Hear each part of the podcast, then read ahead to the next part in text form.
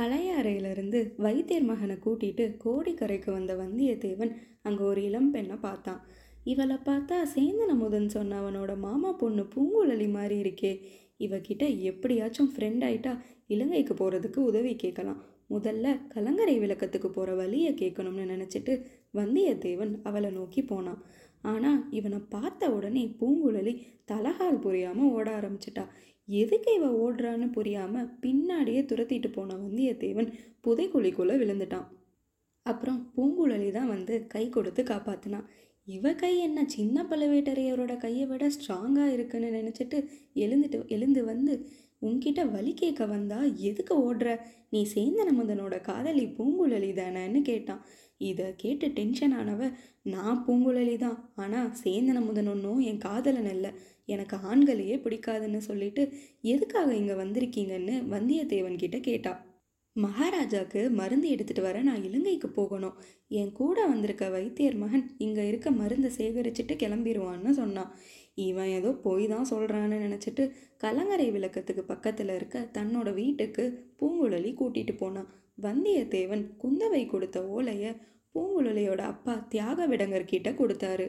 அவர் ஓலையை பார்த்துட்டு ஓ இளைய பிராட்டியே உங்களுக்கு உதவி செய்ய சொல்லியிருக்காங்க. நான் கண்டிப்பாக செய்கிறேன் ஆனால் கோடிக்கரையில் இருக்க எல்லா படகுகளும் இலங்கையில் இருக்க சோழ சைன்யத்துக்கு ஹெல்ப் பண்ண போயிருக்கு.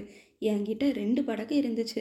நேற்று ரெண்டு பேர் வந்து மகாராஜா குணமடைய ரச்சை கட்டணும் அதுக்காக இலங்கை போகிறதுக்கு படகு வேணும்னு கேட்டாங்க. அவங்க பனை மோதிரத்தை வச்சிருக்கிறத பார்த்துட்டு எனக்கு அவங்களுக்கு படகு பிடிக்கவே பிடிக்கல. ஆனால் நிறைய பணம் கிடைக்குதுன்னு என் மருமக தான் என் மகனை இவங்களுக்கு படகு ஓட்ட சொல்லி கட்டாயப்படுத்தி அனுப்பிட்டா. இப்போ ஒரு படகு தான் இருக்குது பூங்குழலி நல்லா படகு ஓட்டுவா. ஆனால் பிடிவாதக்காரி நல்ல சமயமாக பார்த்து அவகிட்ட படகு ஓட்ட சொல்லி உதவி கேளுன்னு சொன்னார். அன்னைக்கு நைட்டு பூங்குழலி மகாராஜா பற்றியும் தஞ்சையில் நடக்கிற அரசியல் சம்பவங்களை பற்றியும் வந்தியத்தேவன் கிட்ட பேசிகிட்டு இருந்தா. இதுதான் சரியான டைம்னு வந்தியத்தேவன் எனக்கு ஒரு உதவி செய்கிறியா நான் இலங்கைக்கு போகிறதுக்கு நீ தான் படகு ஓட்டணும்னு கேட்டான். இதை கேட்ட பூங்குழலி நீ எல்லாம் ஒரு ஆண்மகனா உனக்கே படகு ஓட்டிட்டு போக தெரியாதா? உனக்காகலாம் நான் படகு ஓட்ட மாட்டேன்னு திட்டிட்டு போயிட்டா. மறுநாள் காலையில் வந்தியத்தேவன் தன்னோட திங்ஸ் எல்லாம் கடற்கரையில் வச்சுட்டு கடலில் இறங்கி குளிச்சுட்டு இருந்தான். அப்போ பூங்குழலி அவனோட திங்ஸ் எல்லாம் எடுத்துட்டு காட்டுக்குள்ளே ஓடிட்டா. வந்தியத்தேவன் காட்டுக்குள்ளே துரத்திட்டு போய் அவளை கண்டுபிடிச்சி உனக்கு என்ன பைத்தியமா பிடிச்சிருக்குன்னு? திட்டினான். அதுக்கு அவள் ஃபஸ்ட்டு மரத்து மேலே ஏறி பாரு அப்போ புரியும்னு சொன்னான் வந்தியத்தேவன் மரத்து மேலே ஏறி பார்த்தா பத்து பதினஞ்சு குதிரைகளில் வாளும் வேலும் பிடிச்சிட்டு வீரர்கள் யாரையோ தேடிட்டு இருந்தாங்க. வேற யார வந்தியத்தேவனை கண்டுபிடிக்க தான் பழுவேட்டரையர் வீரர்களை அனுப்பியிருந்தாங்க. நல்ல வேலை நீ காப்பாத்திட்டன்னு பூங்குழலிக்கு நன்றி சொன்னவன் அவங்க என்னதான் தேடுறாங்கன்னு உனக்கு எப்படி தெரியும்னு கேட்டான். உன் கூட வந்தவன் வீரர்களை பார்த்த பயத்தில் வந்தியத்தேவனை நான் அடையாளம் காட்டுறேன் என்னை விட்டுடுங்கன்னு கெஞ்சிட்டு இருந்தான். அதான் உன்னை காப்பாற்ற காட்டுக்குள்ளே உடனே வர வைக்கணும்னு இந்த பிளான் பண்ணேன்னு சொன்னான். வந்தியத்தேவன் இந்த நன்றி கடனை நான் என்னைக்கும் மறக்க மாட்டேன். அப்படியே நான் இலங்கை போகிறதுக்கும் நீ ஹெல்ப் பண்ணால் ரொம்ப நல்லா இருக்கும். பதிலுக்கு நீ என்ன சொன்னாலும் நான் பண்ணுறேன்னு பூங்குழலி கிட்ட கேட்டான். சரி நான் உனக்கு ஹெல்ப் பண்ணுறேன்னு சொன்ன பூங்குழலி ஒரு பிளான் சொன்னான் காட்டுக்குள்ளே ஒரு மண்டபம் இருக்குது இங்கே இப்படி ஒரு மண்டபம் இருக்கிறது வெளியாளுங்க யாருக்குமே தெரியாது. நீ அங்கே ஒளிஞ்சுக்கோ. நடுராத்திரியில் குக்குன்னு ஒரு சிக்னல் தரேன். அப்போ கடற்கரைக்கு வந்துடு நம்ம படகை எடுத்துகிட்டு இலங்கைக்கு போகலாம். பாதுகாப்புக்கு இந்த ஆயுதத்தை கையில் வச்சுக்கோ. ஒரு நாள் சிறுத்தை என் மேலே பாய வந்தப்ப இதால் தான் அடிச்சு கொன்னேன் வெளியில் யார் கண்லேயும் படாமல் ஜாக்கிரதையாக இருன்னு சொல்லிட்டு கிளம்பிட்டா. சொன்ன மாதிரியே மிட் நைட்டில் பூங்குழலி சிக்னல் கொடுக்க ரெண்டு பேரும் சைலண்ட்டாக யாருக்கும் தெரியாமல் படகை எடுத்துகிட்டு கிளம்பிட்டாங்க. பூங்குழலி நானும் துடுப்பு போட்டு உனக்கு ஹெல்ப் பண்ணுறேன்னு வந்தியத்தேவன் கேட்டான். நான் சமுத்திரகுமாரி யாரோட உதவியும் எனக்கு தேவையில்ல. நீ சும்மா இருந்தால் போதும்னு சொல்லிட்டு சூப்பராக படகை ஓட்டிகிட்டு இருந்தா பூங்குழலி. இப்படியே பேசிட்டு போயிட்டு இருந்தப்ப பூங்குழலி வந்தியத்தேவன் கிட்ட நீ எதுக்கு இலங்கைக்கு போகிறேன்னு எனக்கு தெரியும். உன் ஓலையை நான் படிச்சுட்டேன். எப்படி இளைய பிராட்டி உன்ன மாதிரி ஒரு பயந்தாங்கோலியை நம்பி பொறுப்பு ஒப்படைச்சாங்கன்னு சொன்னான். இதை கேட்டு டென்ஷன் ஆன வந்தியத்தேவன் இவளும் நந்தினி மாதிரி ஒரு சதிகாரியாக தான் இருப்பா. இவகிட்ட இருந்து எப்படியாச்சும் தப்பிக்கணும்னு கடலில் குதிச்சிட்டான். ஆனால் சரியா நீச்சல் தெரியாமல் காப்பாத்துங்க காப்பாத்துங்கன்னு அலறிட்டு கொஞ்சம் கொஞ்சமாக கடலில் மூழ்கிட்டு இருந்தான்.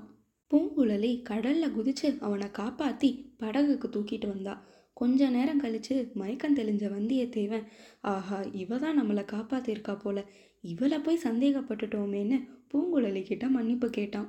அதுக்கு அவ ஓ நீ முழிச்சிட்டியா? பொழுது விடியும் போது நம்ம நாகத்தீவுக்கு போயிடலாம் அங்கேருந்து கடலை கடக்காம தரை வழியாகவே இலங்கைக்கு போகலாம் ஆமாம் நீ இலங்கைக்கு போய் எப்படி இளவரசரை கண்டுபிடிக்க போறேன்னு கேட்டா கடவுள் மேலே நம்பிக்கை போட்டு தேட வேண்டியதான்னு வந்தியத்தேவன் சொன்னான். உடனே பூங்குழலி சரி நான் வேணா உனக்கு ஒரு ஹெல்ப் பண்ணுறேன் நாகத்தீவுக்கு பக்கத்தில் பூதத்தீவுன்னு ஒரு தீவு இருக்குது நான் அங்கே போய் இளவரசர் எங்கே இருக்காருன்னு விசாரிச்சுட்டு வரேன். ஆனால் நீ தீவுக்குள்ளே வரமாட்டேன்னு சத்தியம் செஞ்சு கொடுன்னு கேட்டா. வந்தியத்தேவன் சரின்னு ஒத்துக்கிட்டதும் பூங்குழலி பூதத்தீவுக்கு போய் விசாரிச்சுட்டு வந்து இளவரசரை பார்க்க முதன் மந்திரி அன்னிருத்த பிரம்மராயர் மாதோட்டத்திற்கு வந்திருந்தாராம். அதனால் இளவரசரும் அங்கே தான் இருக்கணும். நாகத்தீவிலிருந்து அடர்ந்த காடுகள் வழியாக போனால் மாதோட்டம் வந்துடும்னு சொல்லி வந்தியத்தேவனை நாகத்தீவில் இறக்கிவிட்டா. வந்தியத்தேவன் அவளுக்கு நன்றி சொல்லிட்டு உனக்கு என்ன உதவி வேணாலும் கேளு நான் பண்ணுறேன்னு சொன்னான் பூங்குழலி பொன்னியின் செல்வனை பார்த்தா சமுத்திரகுமாரிய ஞாபகம் இருக்கான்னு கேளு. அவ தான் படகு ஓட்டிட்டு வந்து என்னை இலங்கைக்கு கூட்டிகிட்டு வந்தான்னு சொல்லுன்னு கேட்டுக்கிட்டா. ரொம்ப நேரத்துக்கு முன்னாடி நம்பின்னு ஒரு கேரக்டரை பற்றி பேசிகிட்டு இருந்தோமே ஞாபகம் இருக்கா? அவன் பழைய அறையில் குந்தவையும் வந்தியத்தேவனும் பேசினதை விட்டு கேட்டுட்டு உடனே ராமேஸ்வரத்துக்கு கிளம்பி போயிட்டான். அங்கே போயும் சும்மா இருக்காமல் சைவ பட்டர்கள் கூட சண்டை போட்டுட்டு இருந்தான். நல்ல வேலையாக அங்கே வந்த முதன் மந்திரி அன்னிருத்தர் அவனை ராமேஸ்வரத்துக்கு பக்கத்தில் இருக்க ஒரு சின்ன தீவுக்கு கூட்டிகிட்டு போயிட்டாரு. அங்கே முதன் மந்திரியை பார்க்க வந்த நானாதேசி வர் வர்த்தக அமைப்பினர் வணிகம் முன்னை விட ரொம்ப நல்லா போயிட்டுருக்கு எல்லாரும் செழிப்பாக இருக்கும்னு சொல்லிட்டு இருந்தாங்க. முதன் மந்திரியும் ரொம்ப சந்தோஷம். அப்படியே உங்கள் கப்பல்லையே இலங்கைக்கு உணவு தானியம் அனுப்புங்கன்னு சொன்னார். இவங்களுக்கு அப்புறம் கைகோள படை தளபதிகள் முதன் மந்திரியை சந்தித்து சேரர்களையும் பாண்டியர்களையும் வீழ்த்த நாங்கள் பக்கபலமாக இருந்தோம். இப்போ ஆறு மாதமாக எந்த வேலையும் செய்யாமல் இருக்கோம். எங்களை இலங்கை போருக்கு அனுப்புங்க. இளவரசருக்கு கீழே போர் செஞ்ச பெருமை கிடைக்கும்னு கேட்டாங்க. இதை கேட்ட முதன் மந்திரி அதுக்கு ஃபஸ்ட்டு இலங்கையில் போர் நடக்கணுமே. இலங்கை அரசன் மகிந்தனும் அவனோட படை வீரர்களும் எங்கே போனாங்கன்னே தெரியாததுனால ஆறு மாசமா போர் நடக்கலை. இந்த போர் இல்லை இந்த போர் இல்லைன்னா என்ன? இலங்கை போர் முடிஞ்சதும் நாலு திசையிலையும் படை திரட்டிட்டு போய் சோழ சாம்ராஜ்யத்தை விஸ்தரிக்கணும்னு இளவரசர் பிளான் பண்ணிட்டு இருக்காரு. அதில் பங்கெடுக்கிற சந்தர்ப்பம் அமையும். அதுவரை பாண்டிய நாட்டில் அமைதியை நிலைநாட்டுங்க. என்னதான் வீரபாண்டியன் இறந்து போனாலும் பாண்டிய குலத்தோட பழமையான கிரீடமும் உடைவாலும் இன்னும் ஈழ நாட்டில் தான் பத்திரமா வச்சுருக்காங்க. அதை மீட்டு எடுத்துகிட்டு வந்தாதான் போர் முடிஞ்சதுக்கு அர்த்தம்னு சொன்னார். இவங்க போன பிறகு முதன் மந்திரி கிட்ட நம்பி மதிப்புமிக்க வைஷ்ணவ குலத்தில் பிறந்தவர் தானே நீங்கள் எப்படி சிவன் கோயிலுக்கு போகலாம்? வைஷ்ணவ விதிகளை மீறி எப்படி கடல் தாண்டி போகலாம்? மகாராஜா உங்களுக்கு பத்து வேலி நிலம் கொடுத்ததுனால நீங்கள் சைவத்துக்கு மாறிட்டீங்களா என்னன்னு கோவமாக கேட்டுட்டு இருந்தான். இதை இதை கேட்ட முதன் மந்திரி திருமலை சிவன் கோயிலுக்கு போய் பெருமாளை கும்பிட முடியாதா என்ன? மகாராஜாவால் மாறினேன்னு சொல்கிறியே எனக்கு என்ன மகாராஜாவை இன்னைக்கு நேத்தா தெரியும். சின்ன வயசில் ஒன்றா படித்தோம் உயிர் நண்பர்களாக இருந்தோம். யாரும் எதிர்பாராத விதமாக வரிஞ்சய சக்கரவர்த்தி இறந்து போனதால சீக்கிரம் சுந்தர சோழர் பட்டத்துக்கு வர வேண்டிய சூழ்நிலை. நீயும் கூட இருந்து உதவி செய்கிறதா இருந்தாதான் நான் சிம்மாசனத்தை ஏற்றுப்பேன்னு அவர் என்கிட்ட கேட்ட நாள்ல இருந்து மந்திரியா இருக்கேன். கடல் கடந்து போகக்கூடாதுன்னு சொல்கிற விதிகளால் நம்ம கிணத்து தவளையாக தான் இருப்போம். நான் ஒன்றும் உல்லாசமாக இலங்கைக்கு போயிட்டு வரல. மாதோட்டத்துக்கு போய் இளவரசரை பார்த்துட்டு வரேன்னு சொன்னார். உடனே நம்பி ஆறு மாசமா போர் நடக்கலைன்னா நம்ம படையை கூட்டிட்டு இங்க வந்துடலாமேன்னு கேட்டான். முதன் மந்திரி இங்க திரும்ப வந்துட்டா மறுபடியும் இலங்கை அரசன் வெளியே வந்துடுவான் அதனால இளவரசர் ஒன்று இலங்கை அரசனும் மக்களும் நமக்கு நண்பர்களாக இருக்கணும். இல்லைனா போர் செஞ்சு அங்கே புலிக்கொடி பறக்க வைக்கணும்னு தெளிவாக இருக்காரு. இந்த ஆறு மாதம் அவர் ஒன்றும் சும்மா இல்லை. ஏற்கனவே நடந்த போரில் சேதமான அனுராதபுர நகரத்தை புதுப்பிச்சிட்டு இருக்காரு. இடிஞ்சு போன புத்த விகாரங்கள் கோவில்களெல்லாம் சரி பண்ணிட்டு இருக்காரு. பாத்தியா திருமலை நம்ம இங்கே சைவமா வைஷ்ணவமானு சண்டை போடுறோம். ஆனால் அவர் ஒரு அரசர் தன்னோட நாட்டில் வாழ்கிற மக்கள் பின்பற்ற எல்லா சமயத்தையும் ஆதரிக்கணும்னு நினைக்கிறாரு. இதனால தான் மக்கள்லேருந்து வர்த்தகர்கள் படை வீரர்கள்னு எல்லாரும் அவர் மேலே அன்பாக இருக்காங்கன்னு சொல்லிட்டு நம்பி என்னெல்லாம் செய்தி கொண்டு வந்திருக்கேன்னு கேட்டுட்டு இருந்தார். இதெல்லாம் ஒரு பக்கம் நடந்துட்டு இருக்கும்போது பழையறையிலிருந்து குந்தவை வானதியை கூட்டிட்டு தஞ்சாவூருக்கு கிளம்பிட்டு இருந்தாங்க. அப்பா உடம்பு சரியில்லாமல் இருக்கும்போது பக்கத்தில் இருந்து பார்த்துக்கணுன்னு மனசில் இருந்தாலும் தஞ்சாவூரில் இருந்தால் பழுவேட்டரையரோட கட்டுப்பாட்டுக்குள்ளே இருக்கணுமேனு தான் குந்தவை பழையாறுலையே இருந்தாங்க. ஆனால் இப்போ சிம்மாசனத்துக்கே பிரச்சனைனா சும்மா இருக்க முடியுமா என்ன? போயிட்டு இருக்கும்போது வானதி குந்தவை கிட்ட அக்கா அவருக்கு எப்படி பொன்னியின் செல்வன்னு பேர் வந்துச்சுன்னு ஒரு டவுட் கேட்டா. இதுக்கு பதில் சொல்ல ஒரு ஃப்ளாஷ்பேக்கை சொல்கிறாங்க நம்ம குந்தவை. அருள்மொழி அஞ்சு வயசாக இருக்கும்போது மகாராஜா குடும்பத்தோட பொன்னி நதியில் அதாவது காவேரி நதியில் குடும்பத்தோட படகுல போயிட்டு இருந்தாரு. அப்போ திடீர்னு அருள்மொழியை காணோம். எல்லாரும் பதறி போய் தேடிட்டு இருக்கும்போது தூரத்தில் ஒரு பெண் கையில் குழந்தைய வச்சுட்டு இருந்தாங்க.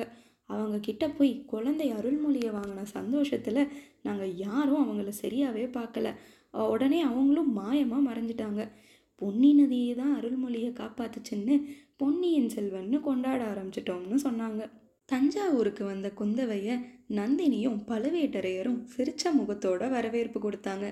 ஆனால் இந்த ரெண்டு பெண்களுக்கும் நடுவில் ஒரு கோல்டு வார் போயிட்டு தான் இருந்துச்சு. கேப் கிடைக்கும் போதெல்லாம் மாறி மாறி நக்கல் பேச்சு தான் குந்தவை தஞ்சாவூர் வந்ததில் மக்களுக்கெல்லாம் பயங்கர சந்தோஷம். அதுவும் நவராத்திரி டைமில் அவங்க குலதெய்வமே வந்ததும் ஒரே கொண்டாட்டம் தான் இதுக்காக கோட்டை கதவை ஒன்பது நாளும் திறந்தே வைக்கணும்னு இளைய பிராட்டி சொல்லிட்டாங்க. ஒரு நாள் நைட்டு அரண்மனையில் எல்லாரும் சோழ அரசர்கள் வரலாறு பற்றின நாடகத்தை பார்த்துட்டு இருந்தாங்க. அப்போ பாண்டிய மன்னனை தோக்கடிச்ச சீன் வந்தப்ப அரங்கமே ஆரவாரமாக இருந்துச்சு. ஆனால் நந்தினி மட்டும் ரொம்ப சோகமாயிட்டா. இவளை பார்த்த குந்தவைக்கு கொஞ்சம் ஆச்சரியமாக தான் இருந்துச்சு. அன்னைக்கு நைட்டு குந்தவை மகாராணி அப்புறம் அரண்மனையில் இருக்க மூத்த பெண்கள் கூட துர்க்கை கோயிலுக்கு போயிருந்தாங்க.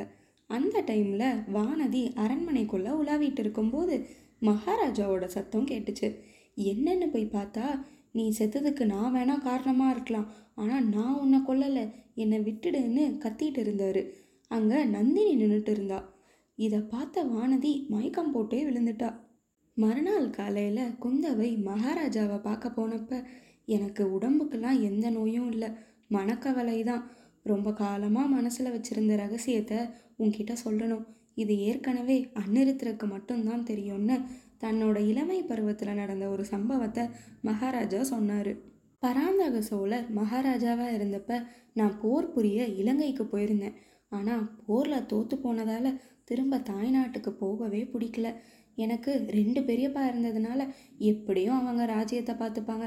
பிற்காலத்துலேயும் ராஜ்யம் எனக்கு வர வாய்ப்பு இருக்காதுன்னு பக்கத்தில் இருக்க ஒரு அழகான தீவுக்கு போயிட்டேன். அங்கே ஒரு ஊமை பெண்ணை காதலிச்சு அவ கூட சந்தோஷமாக வாழ்ந்துட்டு இருந்தேன் சில வருஷங்களுக்கு அப்புறம் தாய்நாட்டிலேருந்து ஒரு செய்தி வந்துச்சு. மகாராஜா சாகர நிலமையில இருக்காரு. பெரியப்பா ராஜாதித்தர் போரில் இறந்துட்டாரு. நாலு திசையிலையும் சோழ நாட்டை பகைவர் சூழ்ந்திருக்காங்கன்னு கேட்டதும் நான் என் கடமையை முடிச்சிட்டு திரும்ப வரேன்னு ஊமை பெண்கிட்ட சொல்லிட்டு கிளம்பிட்டேன். பராந்தக மகாராஜா என்கிட்ட இப்போ நம்ம சந்தித்த தோல்வியெல்லாம் உன்னோட ஆட்சியிலிருந்து வெற்றியாக மாறணும்னு சொல்லி பெரியப்பா கண்டராதித்தரை அடுத்த மகாராஜாவாகவும் என்ன பட்டத்து இளவரசனாகவும் பட்டாபிஷேகம் பண்ணார். அன்னைக்கு விழாவில் கூடியிருந்த மக்கள் கூட்டத்தில் அந்த ஊமை பெண்ணை பார்த்தேன். நகரத்து வாழ்க்கைனா என்னன்னே தெரியாத ஒரு ஊமை பெண்ணை எப்படி சோழ சிம்மாசனத்தில் ஏற்றுறதுன்னு என் மனசுக்குள்ள ஒரு கலக்கம். ஆனாலும் அவளை தேடி ஆள் அனுப்பினேன். அவ கோடிக்கரையில் இருக்க கலங்கரை விளக்கத்துல இருந்து கடலில் குதிச்சிட்டான்னு செய்தி வந்துச்சு. ஒரு பக்கம் வருத்தமாக இருந்தாலும் இன்னொரு பக்கம் பிரச்சனை முடிஞ்சதுன்னு நினச்சி ராஜ்ய விஷயங்களை பார்க்க ஆரம்பிச்சிட்டேன். ஆனால் மறுபடியும் அவள் ஆவியை பார்த்தேன் அவ தான் பொன்னி நதியில் விழுந்த அருள்மொழியை கொண்டு வந்து கொடுத்தா. ஆதித்த கரிகாலன் பட்டாபிஷேகம் அன்னைக்கும் இருந்தா. ரெண்டு நாள் முன்னாடி அவளோட ஆவி என்கிட்ட யாருக்கு ராஜ்யம் போய் சேரணுமோ அவங்களுக்கு கொடுத்துட்டா நான் உன்னை மன்னிச்சிடுறேன்னு சொன்னுச்சு. அதனால் நம்ம ராஜ்யத்தை என் மகன்களுக்கு கொடுக்காம பெரியவரோட மகன் மதுராந்தகனுக்கே கொடுக்கணும்னு நினைக்கிறேன். குந்தவை நீ தான் பெரிய பிராட்டி செம்பியன் மாதேவியை இதுக்கு கன்வின்ஸ் பண்ணணும்னு கேட்டார். இதை கேட்டு ஷாக்கான குந்தவை அப்பா மதுராந்தகர் அரசனாக்க உங்களுக்கு எதிராக சதி நடக்குதுன்னு உங்ககிட்ட சொல்ல வந்தா நீங்களே இப்படி சொல்கிறீங்களேன்னு கேட்டா. அதுக்கு மகாராஜா இது மட்டுமா நாட்டில் பிரச்சனை? இன்னைக்கு சோழ பேரரசு இவ்வளோ பெருசாக விரிவடைஞ்சிருக்க காரணம் பழுவேட்டரையரும் கொடும்பாலூர் குறுநில மன்னனும் தான். ஆனால் இப்போ ரெண்டு கோஷ்டிக்கும் நடுவில் அவ்வளோ போட்டி பொறாமை. இந்த சாபக்கேடான ராஜ்யத்தை மதுராந்தகனே ஆளட்டும். நான் அவனுக்கு பட்டத்தை கொடுத்துட்டு காஞ்சிக்கு போய் ஆதித்தனோட இருக்கேன்னு சொன்னார். குந்தவையும் சரி சரின்னு அவரை சமாதானப்படுத்திட்டு இதில் ஏதோ சூழ்ச்சி இருக்குது கண்டுபிடிக்கணும்னு யோசிச்சுட்டே போயிட்டா. மறுநாள் குந்தவை தஞ்சாவூரில் இலவச மருத்துவமனை கட்டுறதுக்கு விழா ஏற்பாடு பண்ணியிருந்தாங்க. அங்கே வந்த நந்தினி குந்தவை கிட்ட கந்தன்மாரனை பற்றி சொன்னான் அவனோட நண்பனே உற்றனா மாதிரி கத்தியால் குத்திட்டான். இப்போ எங்கள் அரண்மனையில் தான் இருக்கான். நீங்கள் வந்து அவனை பாருங்கன்னு கூப்பிட்டா. குந்தவையும் சரி வரேன்னு சொன்னாங்க. பெரிய பழுவேட்டரையர் குந்தவை தன்னோட அரண்மனைக்கு வராங்கன்னு தெரிஞ்சதும் பயங்கரமாக டென்ஷன் ஆயிட்டாரு. தானம் தர்மம்னு கஜானாவை காலி பண்ணுறது மட்டும் இல்லாமல் இங்கே வேற வராளான்னு திட்டிகிட்டு இருந்தாரு. உடனே நந்தினி விடுங்க. கொஞ்ச நாளைக்கு தான் இவங்க ஆட்டமோ? மதுராந்தகரை வச்சு நம்ம போடுற நாடகமோ? அதுக்கப்புறம் நீங்கள் தான் மகாராஜா நான் தான் மகாராணி. அவள் வரும்போது நீங்கள் இங்கே இருக்க வேணாம். வேறு வேலை இருந்தால் போய் பாருங்கன்னு சொல்லி அனுப்பிட்டா. குந்தவை கந்தன்மாறன் கிட்ட நடந்ததை விசாரிக்கும் போது கொஞ்சம் கற்பனை கதையையும் எக்ஸ்ட்ரா சேர்த்து விட்டுட்டு இருந்தான். எப்படி சேந்தன் அமுதனோட வீட்டுக்கு போனேன்னு குந்தவை கேட்டதுக்கு அவனுக்கு பதில் தெரியல.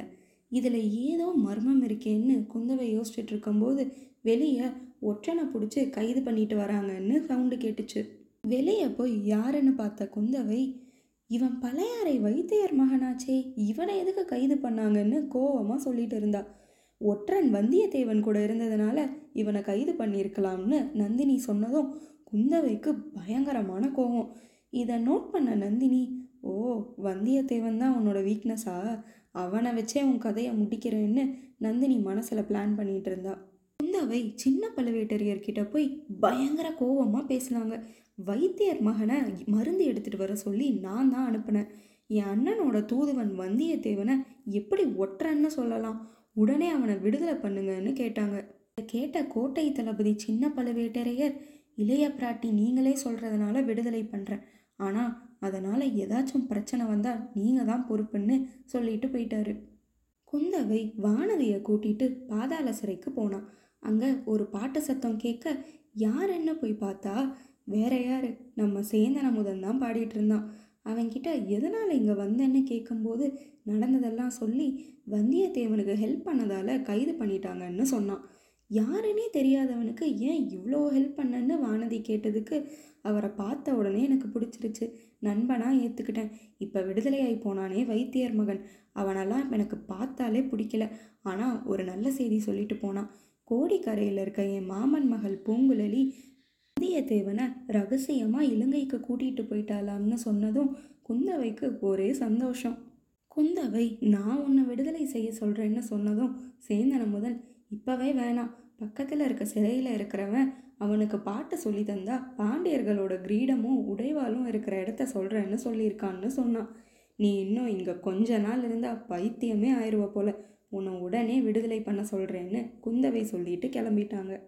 இந்த பக்கம் நந்தினி ஒரு மாஸ்டர் பிளான் பண்ணான் ஆதித்த கரிகாலனுக்கு இப்போ நான் உங்களுக்கு பாட்டி முறையில் இருக்கேன்.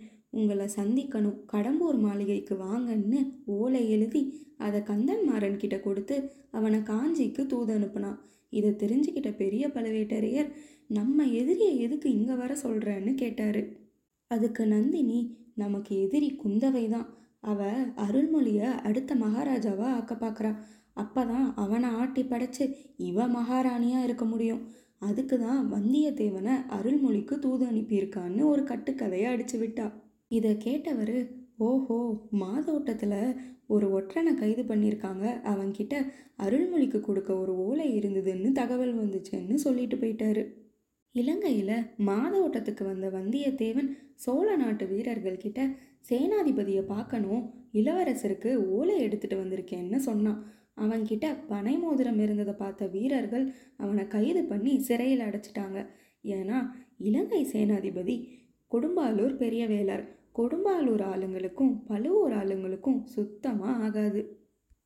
நைட்டு சிறையில் வந்தியத்தேவன் தூங்கிட்டு இருக்கும்போது ஒரு உருவம் வந்து நீ இப்படி தூங்கினா இளைய பிராட்டியோட ஓலையை எப்படி இளவரசருக்கு எடுத்துகிட்டு போக முடியும்னு கேட்டுச்சு. யாருன்னு முழிச்சு பார்த்தா நம்ம ஆழ்வார்க்கடியான் நம்பி. உன்னை யாருன்னு தெரியாமல் கைது பண்ணிட்டாங்க. இப்போ இளவரசர் அனுராதபுரத்துலேருந்து கிளம்பி மலைநாட்டு பக்கமாக போயிருக்காராம்னு சொன்ன நம்பி வந்தியத்தேவனை சேனாதிபதி கிட்ட கூட்டிகிட்டு போனான். சேனாதிபதி இளவரசருக்கு நம்பியும் ஏதோ ஓலை கொடுக்கணுமா? நீங்கள் ரெண்டு பேரும் சேர்ந்து போங்கன்னு சொல்லிட்டு வந்தியத்தேவனை தனியாக கூப்பிட்டு அவன் இளவரசருக்கு என்ன ஓலை கொடுக்குறான்னு பார்த்துட்டு வந்து சொல்லுன்னு அனுப்பி வச்சாரு. சீக்கிரமாக போகணும்னு குறுக்கு வழியில் காட்டு பாதையில் கூட்டிகிட்டு போன நம்பியை ஒரு மத யானை துரத்த ஆரம்பிச்சிருச்சு. நல்ல வேலையாக யானை பள்ளத்தாக்கில் விழுந்ததுனால ஜஸ்ட்டு மிஸ்ல எஸ்கேப் ஆன நம்பி இனி நம்ம அனுராதபுரத்துலேருந்து சிம்மகிரிக்கு போகிற ராஜபாதையில் போகலாம் நைட்டுக்குள்ளே தம்பலைக்கு போயிடணும். தம்பலைக்கு அந்த பக்கத்தில் இருக்க சிம்மகிரியிலேருந்து இலங்கை அரசனோட கண்ட்ரோலில் இருக்குன்னு சொன்னான். இவங்க நடந்து போயிட்டு இருக்கும்போது வழியில் குதிரையில் மூணு பேர் போயிட்டு இருந்ததை பார்த்தாங்க. அதில் ஒருத்தனான பல்லவ பார்த்திபேந்திரன் வந்தியத்தேவன் கிட்ட நீ தஞ்சாவூரில் மாயமாயிட்டதா சொன்னாங்களே இலங்கையில் என்ன பண்ணுறேன்னு கேட்டான். அதுக்கு வந்தியத்தேவன் பழையாறைக்கு போய் இளைய பிராட்டிக்கு ஓலையை கொடுத்துட்டு இலங்கையை சுற்றி பார்க்க வந்தேன்னு சொன்னான். பார்த்திபேந்திரன் கூட போன ரெண்டு பேரை பற்றி இவங்க திருப்புரம்பியம் பள்ளிப்படையில் சோழ குலத்தை அழிக்கிறதா சபதம் எடுத்தாங்கன்னு நம்பி வந்தியத்தேவன் கிட்ட சொன்னான்.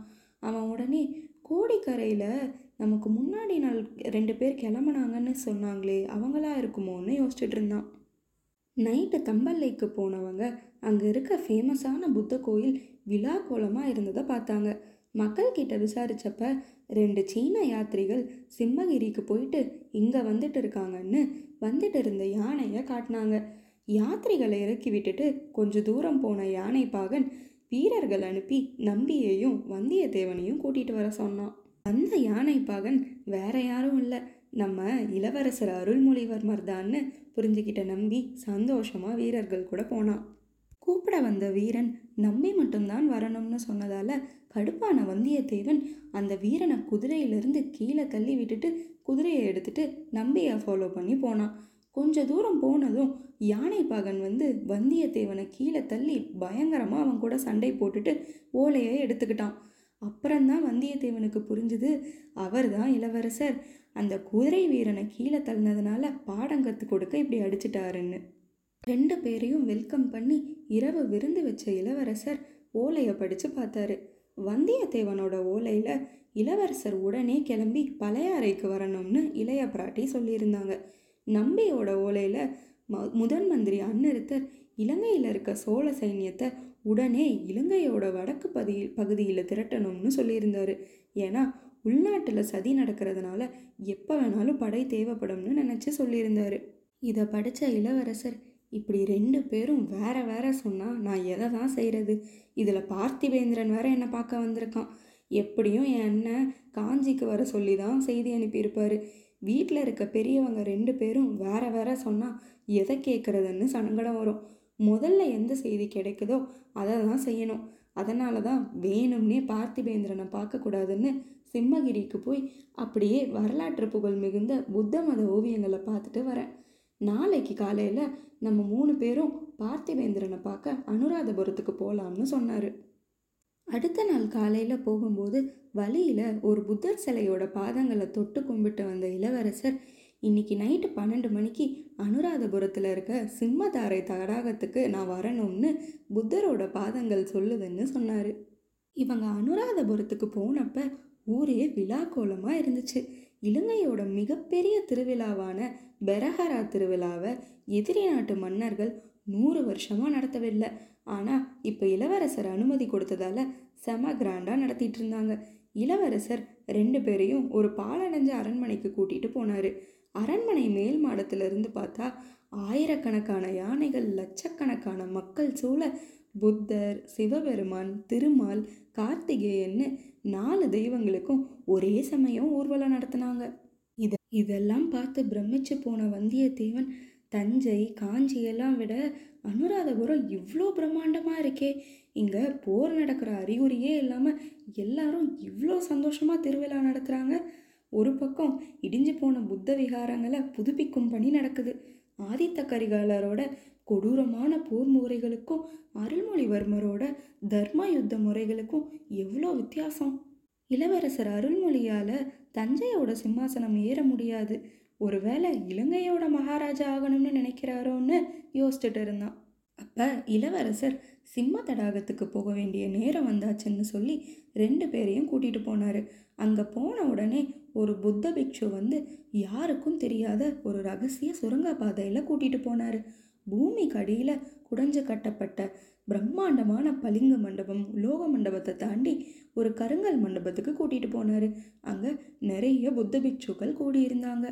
அங்கே இருந்த தலைமை பிக்ஷு மகாதேரோ இளவரசர்கிட்ட எதிரி நாட்டு மன்னர்களும் சரி இந்நாட்டு மன்னர்களும் சரி புத்த விகாரங்களை அழித்து மக்களை கொடுமைப்படுத்தினாங்க ஆனால் நீங்கள் இடிஞ்சதை புதுப்பிச்சு திருவிழா நடத்துகிறீங்க இலங்கை அரசன் மகிந்தனோட வம்சம் பல பாவங்களை செஞ்சிருச்சு. அந்த வம்சத்தோட ஆட்சி முடிஞ்சு வேற ராஜவம்சம் மாற வேண்டிய காலம் வந்துருச்சு. இலங்கையோட சிம்மாசனமோ கிரீடமும் உங்களுக்காக காத்துட்டு இருக்கு. இன்னிக்கே உங்களை இலங்கையோட மகாராஜாவா முடிசூட்ட ஆசைப்படுறோம்னு சொன்னார். சோழ நாட்டு மகாராஜா கிட்டேயும் என் அக்கா குந்தவை கிட்டேயும் கேட்காம என்னால் சிம்மாசனத்தை ஏற்றுக்க முடியாது. மன்னிச்சிருங்கன்னு இளவரசர் சொல்லிட்டாரு. அதுக்கு தலைமை பிக்ஷு நீங்கள் யோசிச்சு சொல்லுங்க. திரும்ப அடுத்த வருஷம் இதே நாள் இந்த சபை கூடும். அப்போ முடிவை சொல்லுங்க. இந்த இங்கே நடந்த விஷயத்த நீங்கள் யாருக்கிட்டேயும் சொல்லக்கூடாது. இந்த இடத்துக்கு புத்த பிக்ஷுக்கள் மட்டும்தான் வந்திருக்காங்க. இலங்கையோட அரசன் முடிசூட்டுற அன்னைக்கு மட்டும் வர அனுமதி இருக்குது இதை மீறி வெளியே சொன்னால் கடுமையான சாபத்துக்கு ஆளாவீங்கன்னு சொல்லி அனுப்பி வச்சாரு. வெளியே வந்த வந்தியத்தேவன் என்ன இளவரசே சிம்மாசனத்தை வேணாம்னு சொல்லிட்டீங்க. உங்களுக்கு வேணானா பக்கத்தில் இருக்க எனக்காவது கொடுக்க சொல்லக்கூடாதான்னு புலம்பிகிட்டு இருந்தான். இதை கேட்ட இளவரசர் எனக்கு சத்தியமும் தர்மமும் ரொம்ப முக்கியம்.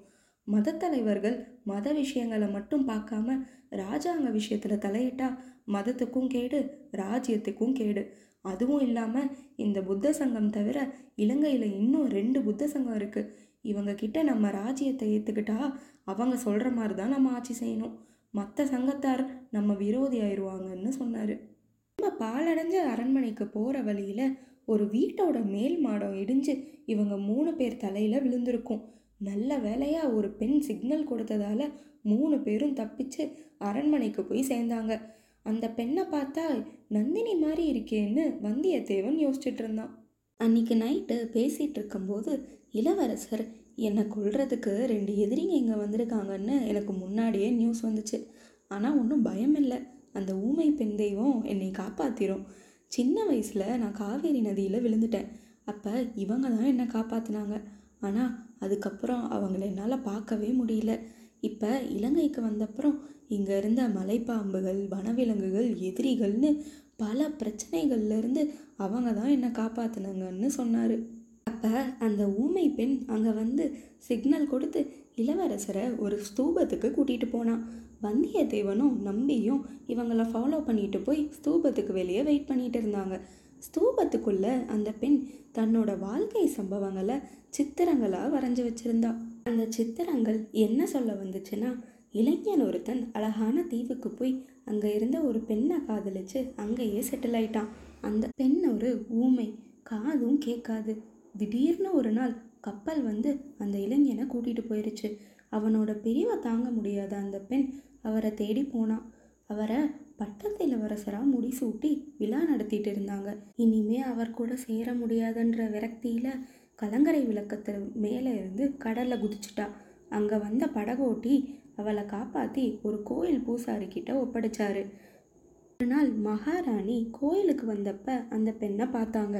தன்னை போல அவளும் கர்ப்பவதியாக இருந்ததுனால அவளை அரண்மனைக்கு கூட்டிகிட்டு போனாங்க. அந்த பெண்ணுக்கு இரட்டை குழந்தைகள் பிறந்துச்சு.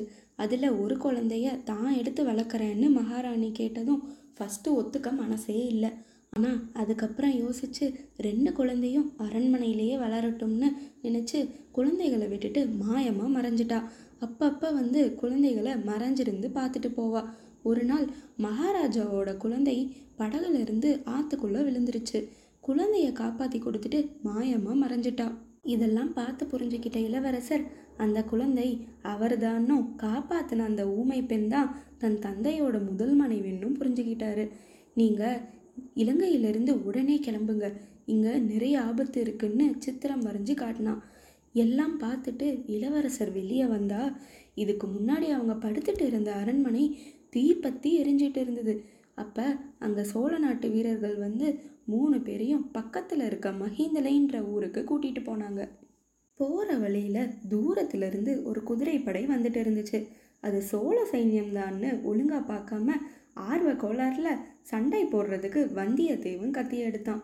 இந்த அதிக பிரசங்கிக்கு பாடம் கற்றுக் கொடுக்கணும்னு இளவரசர் வந்தியத்தேவன் கூட கத்தி சண்டை போட ஆரம்பிச்சிட்டாரு. அப்போ அங்கே இலங்கை சேனாதிபதி பல்லவ பார்த்திபேந்திரன் பூங்குழலியும் வந்தாங்க. பூங்குழலியை பார்த்து ஷாக்கான வந்தியத்தேவன் கத்திய கவனம் சிதறி கீழே போட்டுட்டான். ஒரு பொண்ணை பார்த்ததுனால தான் தோத்து போயிருக்க. யார் அவன்னு இளவரசர் கேட்டார். அவள் உங்ககிட்ட ஒரு செய்தி சொல்ல சொன்னான் மறந்துட்டேன். அவள் தான் சமுத்திரகுமாரி பூங்குழலி. உங்களுக்கு அவளை ஞாபகம் இருக்கான்னு வந்தியத்தேவன் கேட்டான். இளவரசர் எனக்கு அப்படிலாம் யாரையும் தெரியாதுன்னு சொல்லிட்டு பார்த்திவேந்திரன் கிட்ட பேச போயிட்டாரு. பார்த்திவேந்திரன் இளவரசர் அருள்மொழிக்கிட்ட இளவரசர் ஆதித்த கரிகாலர் உங்களை உடனே காஞ்சிக்கு கூட்டிகிட்டு வர சொன்னார். உள்நாட்டில் நடக்கிற சதியை முறியடிச்சு மகாராஜாவை பழுவேட்டரையரோட அரண்மனை சிறையிலிருந்து விடுவிக்கணும்னு சொன்னார். மகாராஜாவுக்கு எவ்வளோ ஓலை அனுப்புனாலும் மறு ஓலை வரவே மாட்டேங்குதுன்னு சொன்னான். அடுத்து இலங்கை சேனாதிபதி இளவரசர்கிட்ட அந்த பெண் பூங்குழலி ஒரு செய்தி கொண்டு வந்தா. உங்களை கைது பண்ணி தஞ்சாவூருக்கு கூட்டிட்டு வர சொல்லி பெரிய பழுவேட்டரையர் ரெண்டு கப்பல்கள் நிறைய வீரர்கள் அனுப்பியிருக்காராம். கப்பல்கள் தொண்டைமானாத்து கால்வாய்க்கிட்ட மறைஞ்சிருக்காங்கன்னு சொன்னார். அப்புறம் நேற்று பார்த்திவேந்திரன் சொல்லி தான் எனக்கு தெரியும். அந்த நந்தினி வீரபாண்டியனுக்காக சோழ குலத்தை பழிவாங்க தான் பெரிய பழுவேட்டரையரை கல்யாணம் பண்ணியிருக்கா.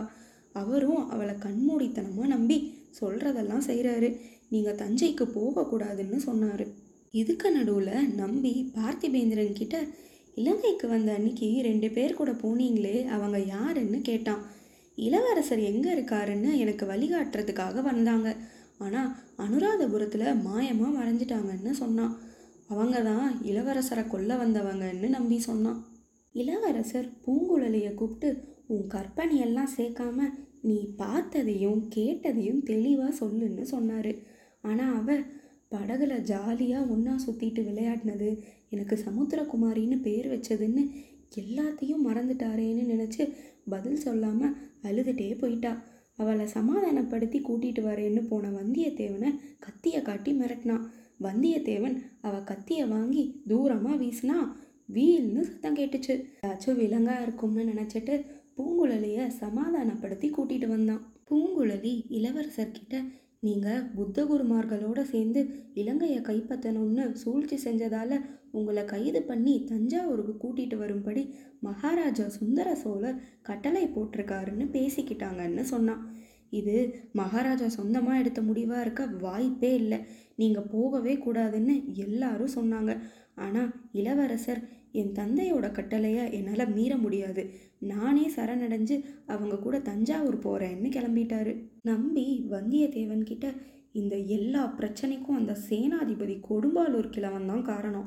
அவரோட தம்பி மகள் வானதியை இளவரசருக்கு கல்யாணம் பண்ணிட்டு இளவரசர் இலங்கை ஆளணும்னு அவருக்கு ஆசை.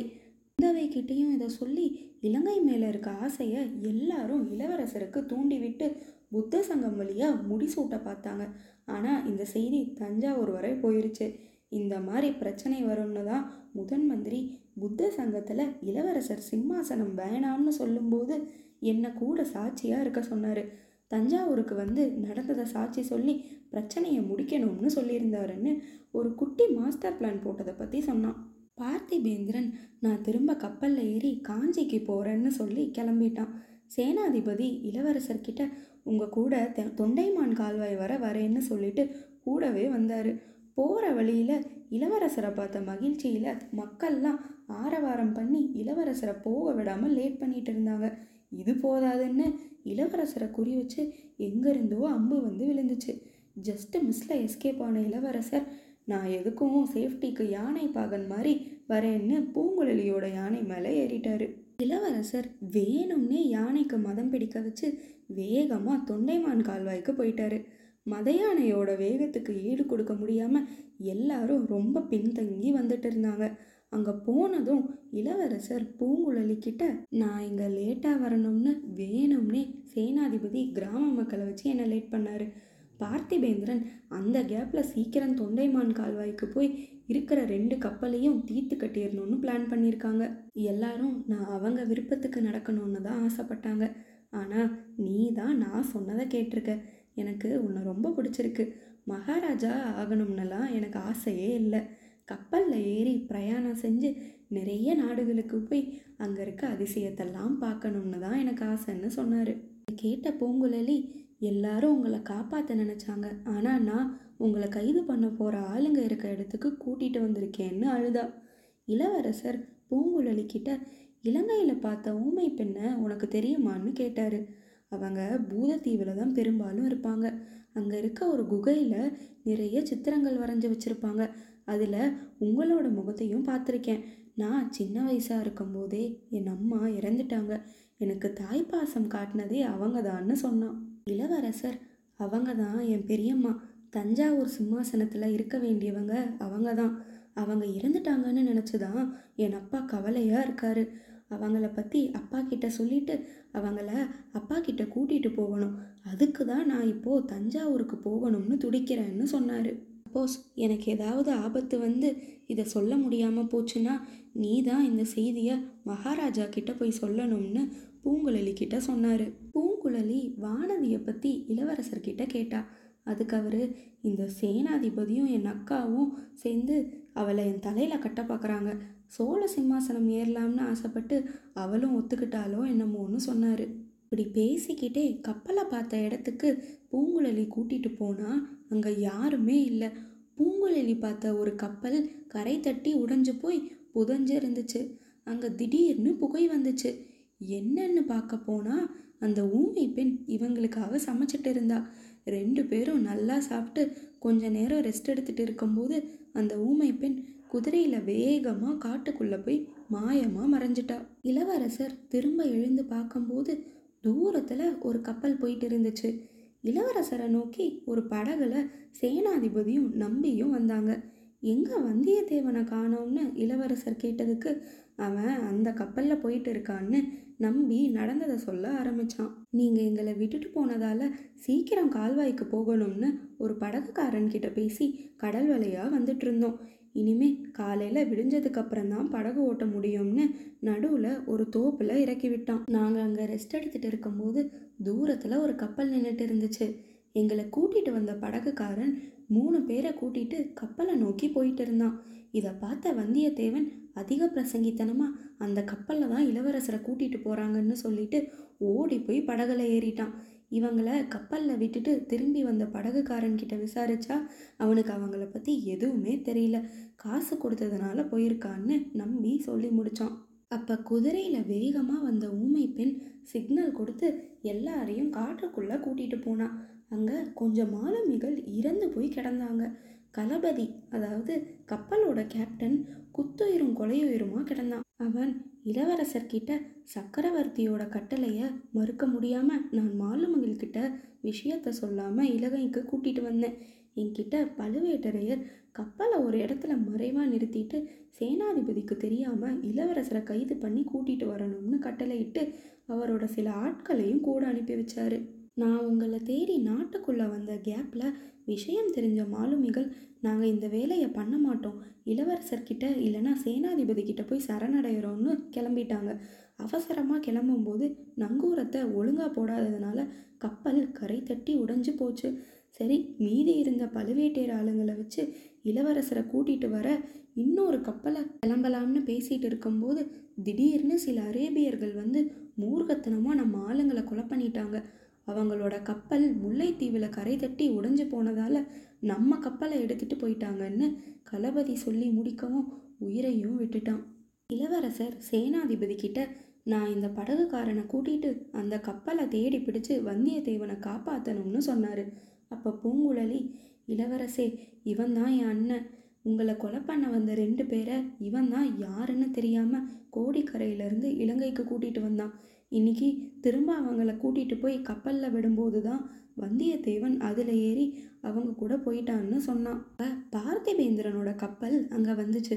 உடனே இளவரசர் பூங்குழலி நம்பி எல்லாரையும் அங்கேருந்து கிளம்ப சொல்லிட்டு பார்த்திபேந்திரனோட கப்பலில் ஏறி போயிட்டாரு. படகுல போன வந்தியத்தேவன் கப்பலில் போய் பார்த்தா அங்கே இளவரசர் இல்லை. வந்தியத்தேவனை ஆறு அரேபியர்கள் சேர்ந்து அடித்து கட்டி போட்டுட்டாங்க. படகுல வந்த அந்த ரெண்டு பேர் யாருன்னா மந்திரவாதி ரவிதாசனும் சம்புவரையர் மாளிகையில் வெறியாட்டம் ஆடின தேவராளனும் தான். கஷ்டப்பட்டு இலங்கைக்கு வந்தா இளவரசர் தான் கிடைக்கல.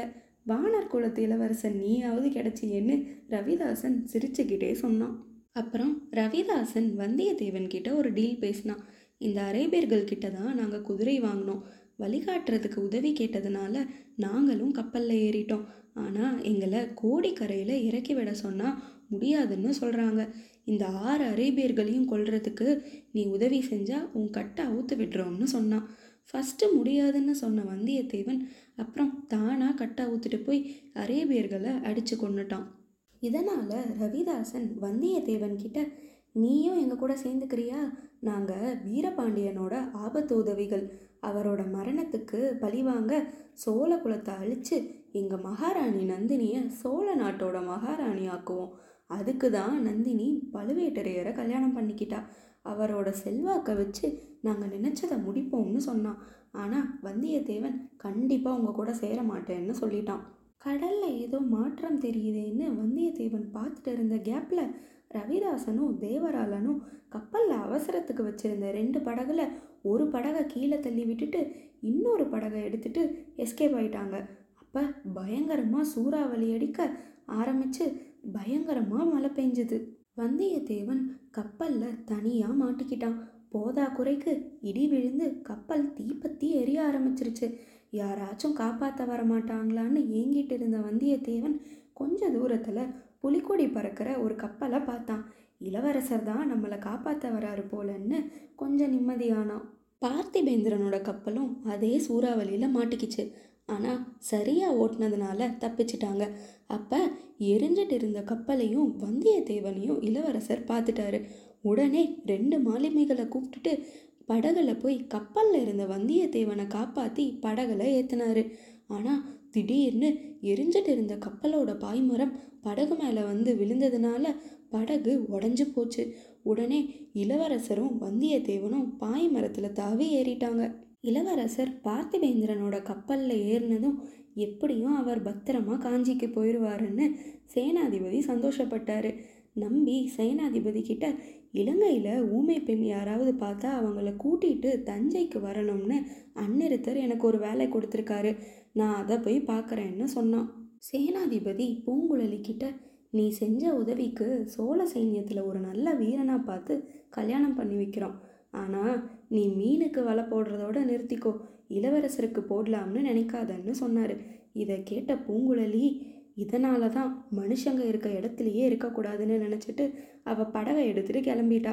கொஞ்ச நேரத்தில் சுழிக்காத்து அடிக்க போகுதுன்னு கெஸ் பண்ணி பூதத்தீவுக்கு போய் நைட்டு தங்கிட்டா. எப்படியும் இந்த சூறாவளியில் மாட்டிக்காம இந்நேரத்துக்கு இளவரசர் காஞ்சிக்கே போயிருப்பாருன்னு நினச்சா. காலையில் விடியும் போது சூறாவளி மலை எல்லாமே நின்று போச்சு. அப்போ கட்டு மரத்தில் ஒருத்தன் குத்துயிரும் கொலையுயிருமா வந்தான். மீன் பிடிக்க போனப்ப நேற்று சூறாவளியில் மாட்டிக்கிட்டேன். ஒரு பெரிய கப்பல் எரிஞ்சிட்டு இருந்துச்சோன்னு சொன்னான். ஒருவேளை அது இளவரசர் போன கப்பலாக இருக்குமோ?